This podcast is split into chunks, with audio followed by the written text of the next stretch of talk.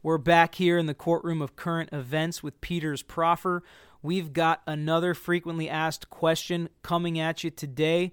We hope you keep the questions coming at Tragos Law on all social media. Peter Tragos at GreekLaw.com is the email. Keep sending them in, and we're going to keep answering them.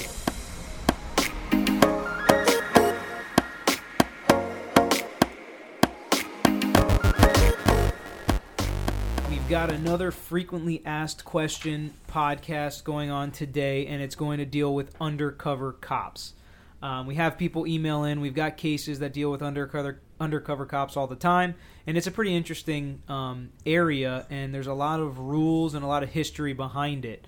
So I've got George Tragos in here, um, our in-house criminal defense expert who's dealt with it for 40 years. He was an assistant U.S. attorney, assistant state attorney, dealt with these people on both sides of the fence, um, used them as witnesses, and then now picks apart their investigations as a criminal defense attorney. So we're going to start by uh, explaining what exactly an undercover cop is. Well, an undercover cop, in the simplest way, is someone that is in, first of all, plain clothes, disguising his identity, making sure people don't know he's a police officer or law enforcement. He goes into a situation acting like another criminal so that he can get information, so that he can buy drugs, so he can buy something illegal, but he keeps his identity secret and he is separate and apart from law enforcement at that time. Driving in a normal vehicle, um, not any identification on him. Uh, you know, usually just as much as they can, they're doing whatever they can to blend in. A lot of them grow beards or mustaches or disguise their normal appearance so they don't look like a clean cut law enforcement well, officer. Peter, actually, they sometimes do have identification, but it's false identification. I meant police identification. Right. They're not wearing their badge. They don't have their gun. They don't have their Correct. taser. They don't have anything that would identify them as a police officer. Is what I meant. Um, okay, so let's go back in time and talk a little bit about the history of undercover cops, where they came from, how they got here. Well, it's, it's interesting because undercover cops really started in the late 1800s, and the French were the first ones recorded to have an undercover cop, and they were in the it, uh, the uh, political realm where they were looking at political enemies of the government, and then very soon after that, there was a British department that was established called the Irish Republican, and the Irish Republican Service was again to go after the IRA. Because at the time, even back in the 1800s, the IRA was were bombing uh, locations in, in London, and they had undercover officers trying to infiltrate the IRA.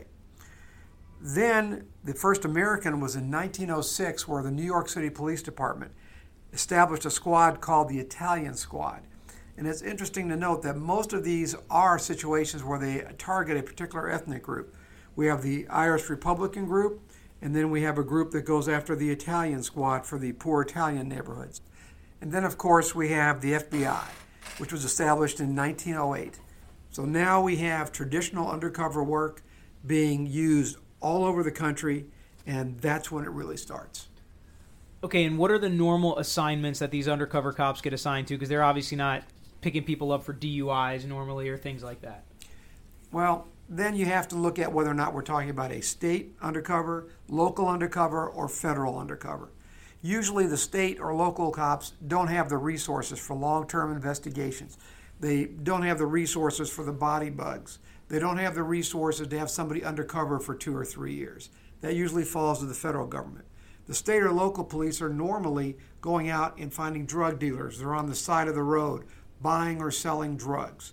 I, I recently had a, a case where the police officers, undercover officers, were in an unmarked vehicle and they were buying drugs.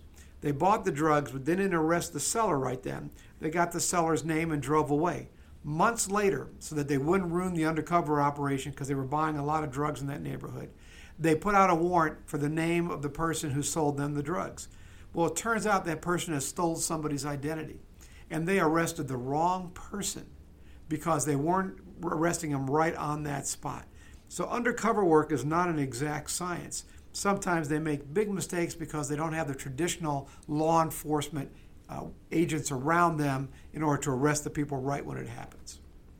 Okay, so what other types of crimes do these undercover agents or law enforcement officers at the state level normally investigate? Because isn't it normally gangs that they'll infiltrate, human trafficking, drugs, even some white collar cases, or some of the. I know we've had cases where people that sell illegal drugs out of a storefront, sometimes undercover cops will go in there and become normal buyers to investigate kind of the bigger supplier of those types of drug um, uh, situations. Well, I can give you an example. Uh, Sheriff Rice was one of the first undercover investigators in Pinellas County. And what he did is he actually went and they rented a store. They put a fake wall up, they put a double mirror, and they shot video and they bought stolen items for almost six months. That was a tremendously successful undercover uh, operation because people even came in there and sold them drugs in that store. And they had it all on videotape. So they can do drugs, they can do stolen property. Then you move to the bigger and more complex investigations where they go undercover in a white collar case, where they might even establish a bank. And that bank may deal in money laundering. And they have drug dealers coming there giving them millions of dollars to launder for them, and it's really a U.S. bank. We had that situation several times in this country. I, I, even prosecuted one where for two years we had a bank operating in the United States theoretically, where our dealers went down to South America, got the cash, and brought it back to deposit in the bank in the United States for the South American drug dealers. Then they decided to have a wedding up here and they invited all the drug dealers up for a wedding for one of our bank employees. And when all the drug dealers came up here, they arrested them all. Okay, so that kind of brings us into what where are the lines drawn? What can an undercover cop do versus what can't they do? Um, we'll start with what they are allowed to do in these types of investigations. Well, they have very detailed rules in most undercover operations. The undercover operation has to be approved by a superior, and they have to submit a budget. So they have to know how much can they spend, and these are the rules. Normally, they allow them, in some cases, to do small crimes you know, like stealing something small or to possess a small amount of marijuana. But when it gets into more serious crimes like murder or hurting somebody, that's where they draw the line and don't let their agents do it. They also restrict sexual contact. And that's a big one because a lot of officers have gotten in trouble because they have had sexual contact during their role as an undercover officer. Okay, so they are allowed to commit crimes, which is always a, a question people ask us, but it's more of the crime of they're allowed to buy the drugs from a drug dealer as opposed to they're allowed to use the drugs recreationally with the drug dealer. And they're allowed to lie through their teeth. They can lie about anything, anytime, anywhere, and it's fine and it's totally acceptable. And you know that that brings to another question people always ask is I thought if I asked somebody if they were a cop, they had to tell me that they're a cop. But that's not actually the case with undercover cops. That's one of the biggest fallacies around, and the cops love it because they love being asked and they love saying, No, I'm not a cop. And the person goes, Okay, that means you can't be an undercover cop. And the guy just spills his guts. And you'd be surprised how many times we actually hear that on recordings of, of our cases that they actually do ask whether or not they're a cop and they know or feel like they're getting followed or recorded by the cops, yet they don't realize it's the person that they're, you know, working with on a daily basis. And just in saying that, I realize that there's another thing that we're not allowed to do as citizens record people without their knowledge. That's a felony in Florida but undercover cops can do that right? Is there any is there any limit on what they can do to record somebody in an investigation? No there's a law enforcement exception for the what we call single party recording where only one person in the conversation gives the authority to record and, and a lot of lay people don't understand that they just play by different rules so what you think is okay for you to do is not the same rules that law enforcement officers, especially undercover law enforcement officers, um, uh, have to live and play the and play the game by. They have different rules. They can do a lot more than anybody else can do, and it's not illegal. Um, eh, so let's get into that. What exactly? Where's the line drawn? What are they not allowed to do? I know you said murder. I know you said uh, dangerous crimes that may hurt somebody else. Uh, you said sexual contact. Is there anything else that they can't do as part of their investigation? Really, there's almost no limit now because they have to convince those people look, I'm a criminal just like you.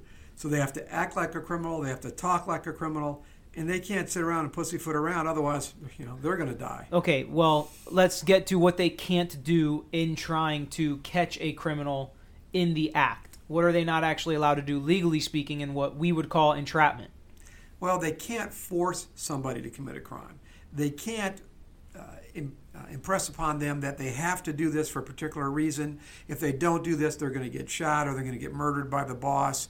They, they can't threaten, they can't do any of the things that would make it an involuntary action on the part of the person they're working with. So the crime that's committed has to be one that that person chooses to commit.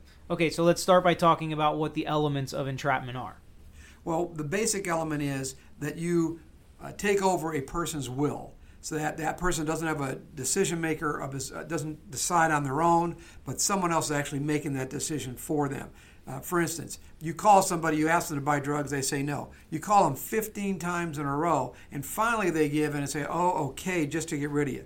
Well, that's a classic entrapment, where a person doesn't want to commit the crime, but they're almost forced to because of your persistence.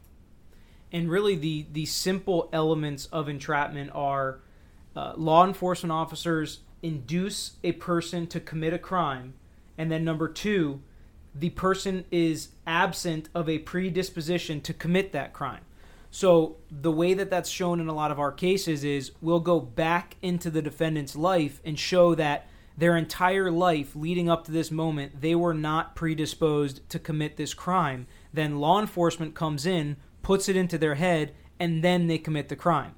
And the way that happens is you know, there's a person that looks at pornography all the time but never looks at child pornography until law enforcement officers through, you know, websites and technology continue to send them child pornography to their email over and over and over again 50 times and finally they open one up and then boom, they get arrested.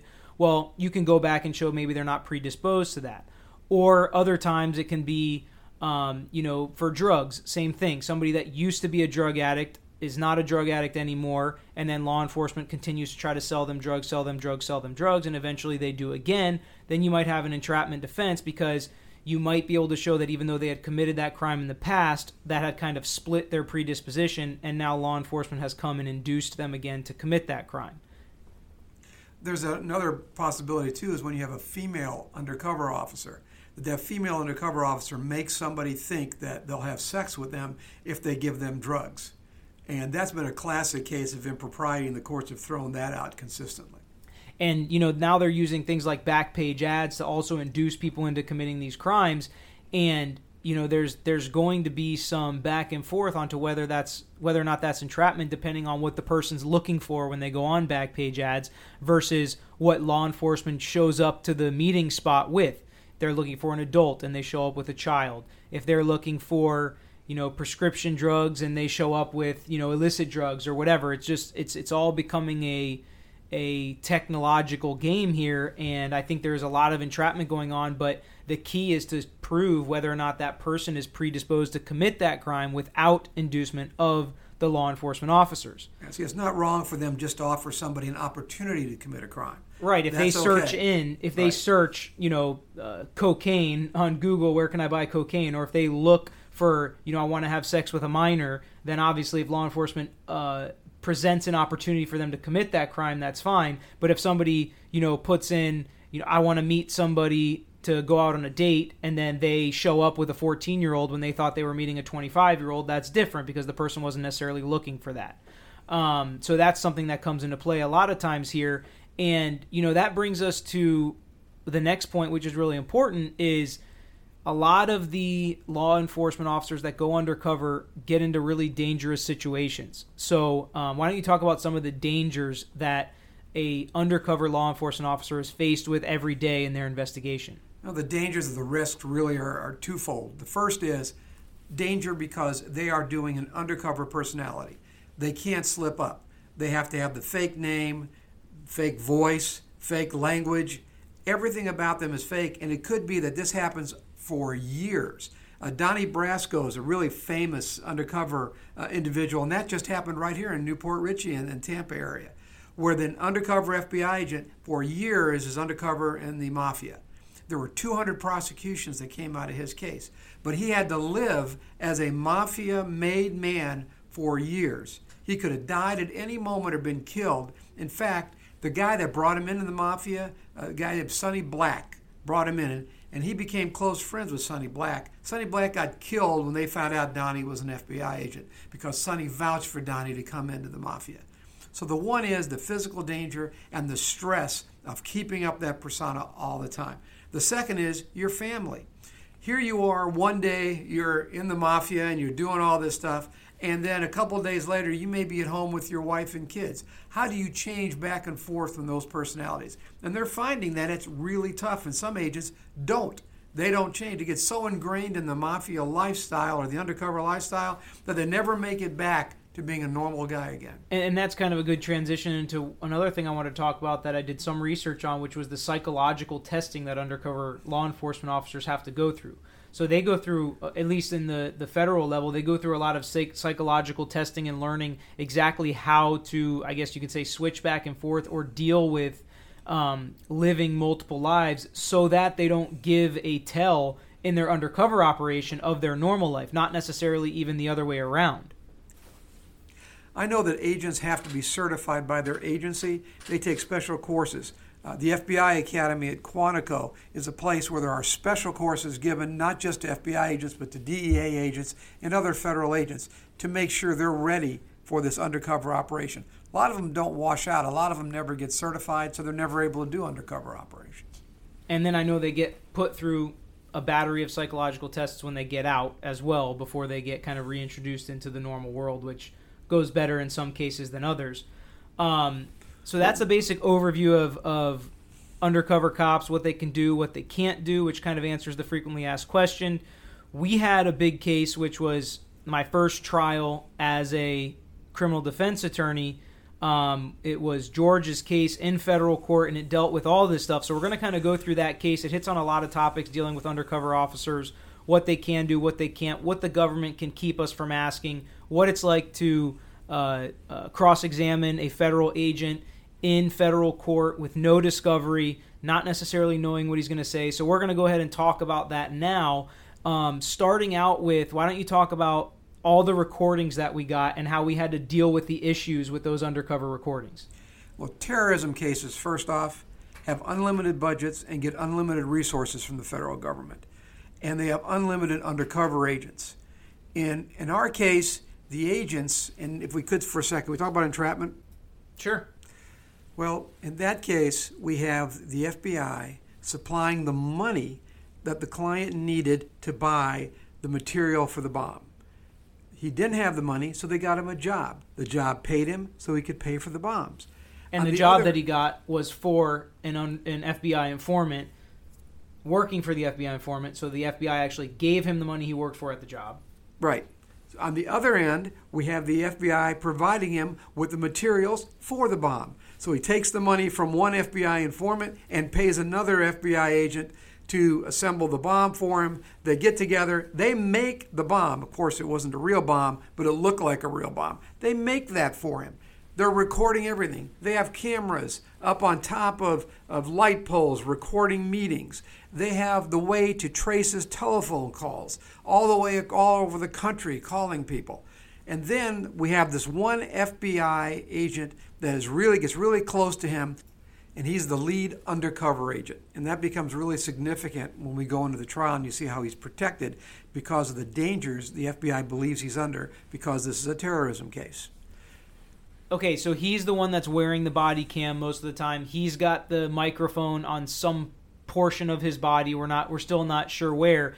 And throughout the case, we get all these undercover recordings. We get boxes and boxes and boxes of typed out um, transcripts of the undercover recordings and then we find out that they are not transcribed properly or pieces are missing or there's beginnings or ends to the recording that weren't transcribed. So we file motions with the court to try to get this information and what does the court tell us? Well first of all the court tells us you know this is a national security case so the government objects to us getting all of this stuff objects to us actually getting the recordings to compare to the transcripts and they go back into a secret room and the judge listens the judge finds out we're not getting proper transcripts and orders them to retranscribe the material and give it to us. Because it's a national security case, there's all sorts of secret things that go on that defense lawyers aren't allowed to be part of. Plus, don't forget, Peter, they forgot to turn off the recording once. And well, more than once, but we'll, we'll get to that in a second. So, one of the really important things that you said is when they go back into that room for the judge to listen to the recordings and make her ruling with the prosecutor and the lead FBI agent, the criminal defense attorneys and the defendant himself are not allowed in that meeting. So we have this entire hearing in, in open court in federal court, and then halfway through we stop, we get cut off, and they all go back into another room. So everybody leaves except for us, the defense team, for the judge and the prosecutor and the FBI agent to actually go see what this evidence is before we can even determine whether or not we as the defense are allowed to listen to it. So that's the first thing that we just get kicked out of so many rulings. We don't even get to argue our point because a lot of times in normal cases, if this was a, a, transcript that we had a problem with, we'd listen to it, talk about why this part of the transcript is relevant or important or why we need it. We weren't allowed to make any of those arguments in this case. It's just whatever the judge decides based off what the FBI agent and the prosecutor tell the judge.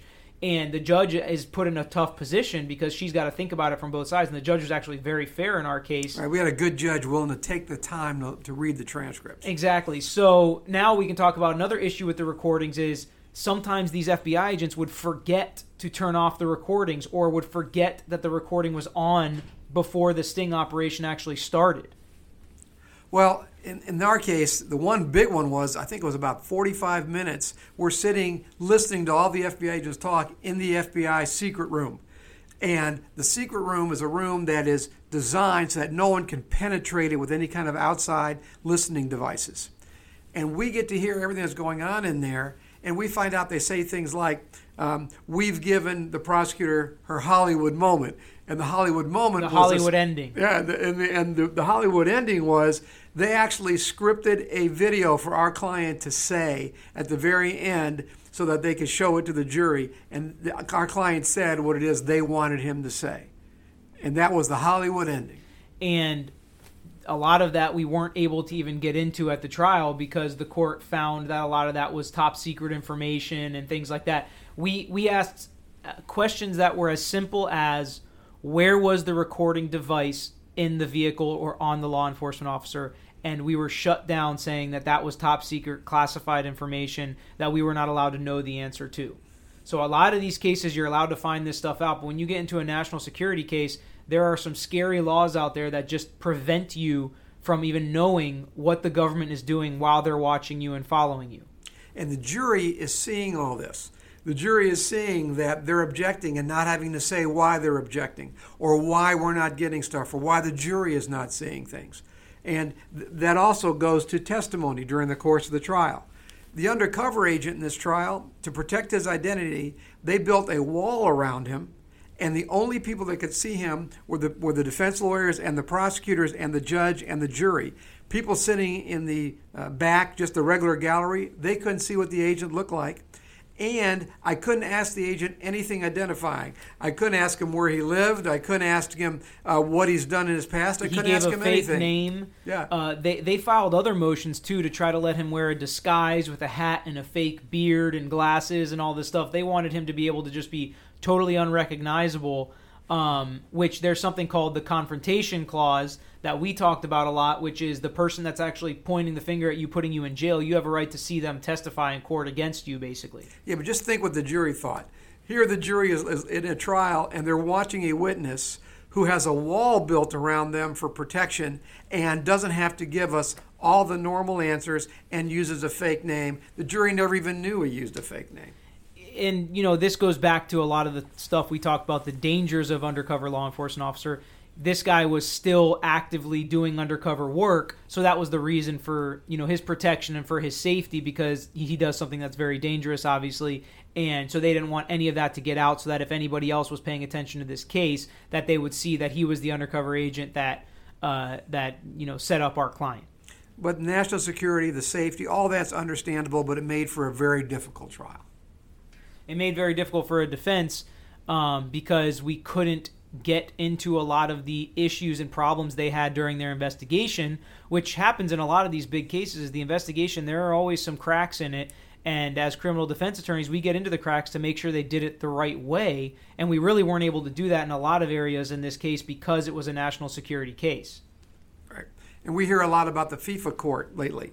Well, the FISA court actually did the warrants in our case and actually they were a secret court with secret probable, probable cause, allowing the warrants, allowing the wiretaps, all that stuff. We never even saw the warrants. We never saw the application. We don't even know why they recorded our clients' phone calls. And we don't get everything they got from all of their investigations. So we don't get if they had a billion hours of him talking about something else that had nothing to do with you know the case to show maybe that he didn't want to do this. We only got what they turned over to us basically because we didn't get to review all the recordings they had or all the reports that they had. Right. And now it's interesting because we're hearing a lot about the FISA courts and what the FBI presented to them for other wiretaps and other cases, and it always makes you wonder. The real point with undercover law enforcement officers is it's a balancing act. They do something that's very important to society. They find criminals that would never be found but for their function. So they are an important part of society and, and law enforcement. Um, their protection is very important. So there has to be rules and regulations in place to protect them and try to keep them as safe as possible. But then you have to balance it with the constitutional rights of the citizens that, you know, how much can they be lied to? How much can they be pushed into doing something um, versus something that they would have done on their own without law enforcement um, inducement? So, you know, that's kind of the balancing act we have to do as criminal defense attorneys a lot of time dealing with cases with undercover law enforcement officers. But it is a really interesting area of criminal defense and what we have to deal with in these cases. So, thank you for listening, and uh, we'll be back next week.